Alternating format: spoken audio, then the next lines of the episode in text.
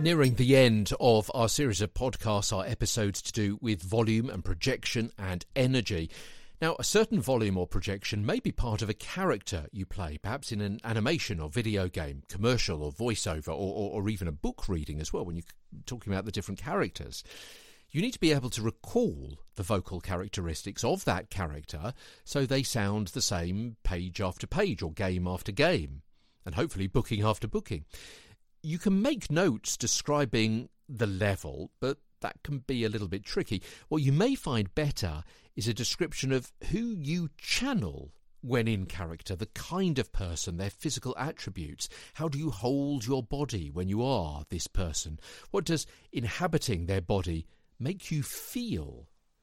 And these notes can perhaps be in text or maybe as part of an audio file in which you read lines of a character and then also describe the sound and the feeling verbally. And then you have a reference point to more easily slip into the voice in the future. Little tip. And more tips tomorrow on volume, mics, and processing as Get a Better Broadcast podcast and video voice continues. From London, I'm Peter Stewart bop, bop.